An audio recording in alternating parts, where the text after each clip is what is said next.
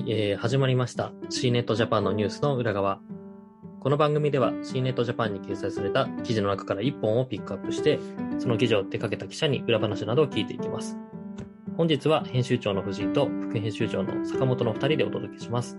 坂本さん、簡単に自己紹介をお願いします。はいえーフードテックやヘルステックなどを担当しております坂本です。よろしくお願いいたします。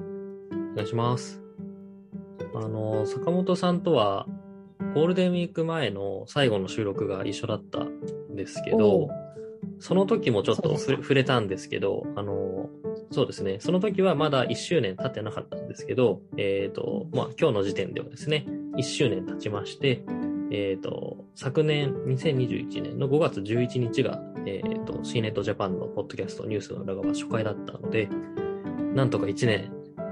続けることができましたね。お疲れ様です。いや早いは、意外と早いですよね。早いですね。いや、気づけばね、もう80回超えてますからね。ねえじゃあその80数回編集してきて藤井さんの編集手腕も上がったんじゃないですか？編集手腕はどうですかね。まあ、ちょっとなんかツール変えたりとかして、前よりは効率的に、あの、編集とかはできるようになったんですけど、でもやっぱり、あの、我々も、その、全くのズブの素人から始めて、えーいろいろどういうやり方がいいのかってずっと、まあ、試してきたじゃないですか。で、その中で、まあ、あの、週1配信を週2にしようっていうのが結構まあ一番大きな変化でしたよね。そうですね。いやー本当にえ週2になるのってちょっと思いました。実のところ。そう、あれは、ね、やっぱりこう、週2ぐらい配信していかないと、もちろんその番組として認識してもらえないっていうのはあるんですけど、週2やるってことは、まあ私が週2本編集して公開するっていうことでもあるので、まあ結構ね、あの大変ではあるんですけど、ただやっぱり今私はその媒体としては CNET の編集長と、あと宇宙ビズですね、の、えー宇宙ビジネスメディアの方の共同編集長っていうのもやってるので、やっぱりこのポッドキャストをですね、やり続けることで、またその、なんでしょうか、えっ、と、記事、CNET の記事への理解が深まるっていう意味では、やっぱりこのモデレーターやり続けてるのはすごく、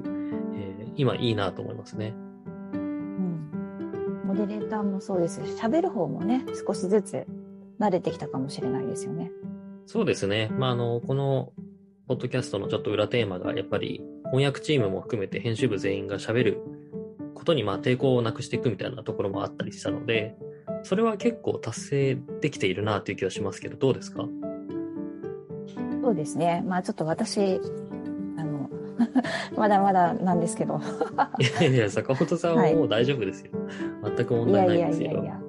まあでも編集部全体を通して、あの、やっぱりだいぶ慣れた感じがするなとは思います。そうですよね。みんなもう、うん特にあの緊張はせず、スラスラと喋ってるなと思うので。はい。そんな中ですね。ちょっと、じゃあ今回の、まあ、テーマとして、えっ、と、ちょっとまあ、救、えっ、と、救急と救急搬送とか、そういう話になってくるんですけど、そうですね。まあ、こういう質問もあれですけど、坂本さんって救急車乗ったことあります？小さい頃とか、あと、実家に住んでた時に、やっぱり家族がとか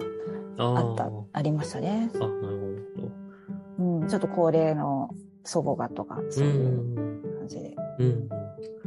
私も、私自身はないんですけど、そうですね、家族があの一度、えーと、救急車乗ったっていうことはあったりして、でもやっぱり、あの、日本の救急システムってすごいんだなというのを、こう、やっぱりあの、2年ぐらい前にアフリカとかに取材行った時も感じたんですけど、アフリカとかだとその、本当に3時間とか来ないらしいんですよ、その国によっては。で、なので、その、救急版のウーバーみたいな感じで、そのもう民間の人がこう、助けてあげるみたいな、ようなものが独自に、まあ、進化してるみたいな話も現地で聞いたりはしたんですけど、やっぱり日本のそのすぐ来るっていうのはすごいなと思うんですよね。そうですね。うん。まあ本当に、さらなる今効率化に向けてうん頑張ってますからね。はい。で、今回もまあ、あの、そういったアプローチの、えー一つだと思うんですけど、えっ、と、坂本さんが取材した内容をちょっとご紹介いただけますか？はい。えっ、と、このスマート119というサービスなんですが、えっ、と、千葉大学の医療スタートアップ企業のえっ、と、同じくサービス名と同じなんですけども、これプロジェクト名が、えっ、と、そのまま会社名になったというふうに発表会で言ってましたけど、えっ、と、今の課題って実は救急車の、えっ、と、呼ぶ、あの、人が増えているという問題があって、その増えているがために、えー、どどんどんその搬送までの時間が長くなってしまっている。で、救える命がちょっと救えなくなることがあるという、えー、と課題があるということで、そこを解決するための、えサービスとして生まれたものですね。で今回発表された、えーと、2つのポイントがあるんですけれども、えー、呼んだ時に自分のいる場所がわからないところってあると思うんですけど、例えばなんか、はいね、あの事故とかあって発見してしまったとか、うん、でそその場所が、えーと、ピンポイントで分かる、えーと、What3 was という機能あの海外のシステムを組み込むことで居場所をピンポイントで伝える、えー、ものを組み込むっていう話と,、まあえーと、あと救急時に実は、えー、と症状がある程度 A と B と C が重なると、まあ、ちょっとこの例えば心疾患の可能性が高いとかなんか少しそれあのいくつかアルゴリズムが、えー、あるということでその AI アルゴリズムを活用してその救急搬送までの時間を、えーと、AI を活用して診断することで適切な病院に運ぶとか短縮で短縮できるんじゃないかっていう試みをするというあの2つがありました。ありがとうございます。いや、私はあの、普通に坂本さんの書いた記事を読んでたら、その、さっき言った What 3 Words ですかね。は、あの、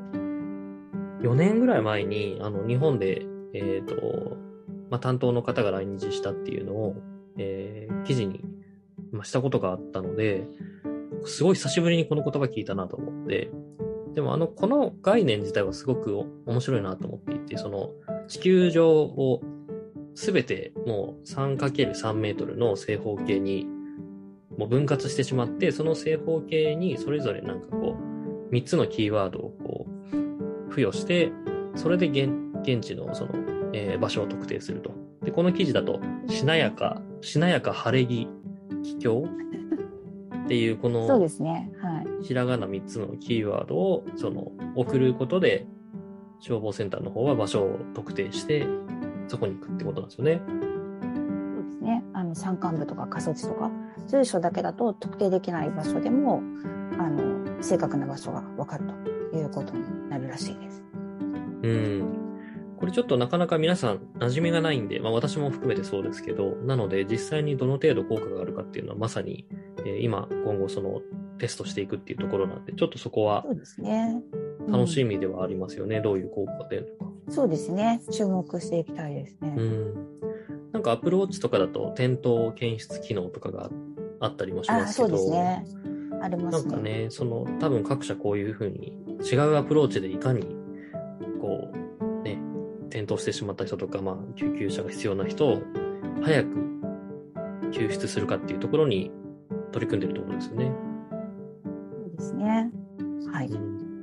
このサービスは、えっ、ー、と、千葉市と千葉の消防局で実際に運用が開始されていて、他のあの、ところでもね、山梨県とか北海道でも実証実験がスタートしている、するということなので、ち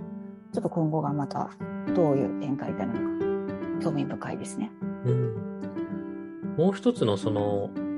なんて言うんでしょう、予測 AI、えー、救急予測アルゴリズムというものも、えー、実際にそのまあ、採択をされたっていうことで、こちらはその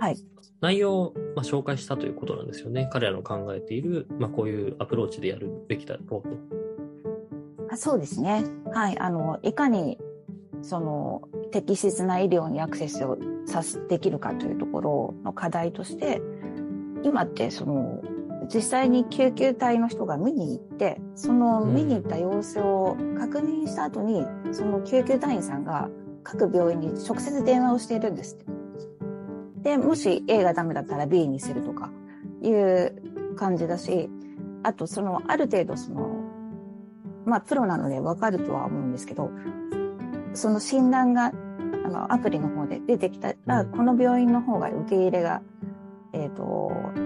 なんていうんです？受け入れやすいのではないか、得意とする病院だっていうのが、えっと、分かったりとか、あとは一斉にその、こういう患者さんがいるから受け入れてくれないかみたいな風に配信することで、医療現場の方で直接受け入れられるよとか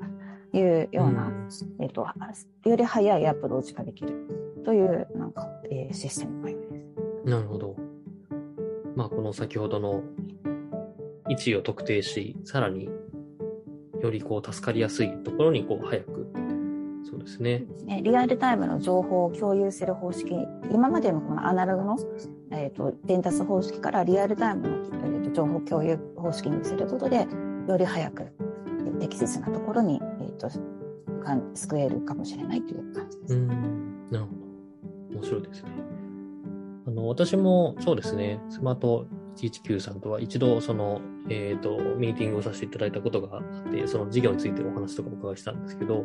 まずはその、えっ、ー、と、千葉ですかね。エリア限定で今はやっていらっしゃるんでしたっけ？ですね。あとは実証実験で、えっ、ー、と、他の地域でもやってるみたいです。うん。ちょっとこれはそうですね。ぜひぜひ、あの、どんどんその効果を立証していただいて、世の中にどんどん浸透させていってもらいたいなというような取り組みかなと思いますので、坂本さん、続報があればぜひよろしくお願いします。はいあの、お打ちしたいと思います。はい、ありがとうございます。じゃあ、えー、今日はこの辺にしたいと思います。ありがとうございました。ありがとうございました。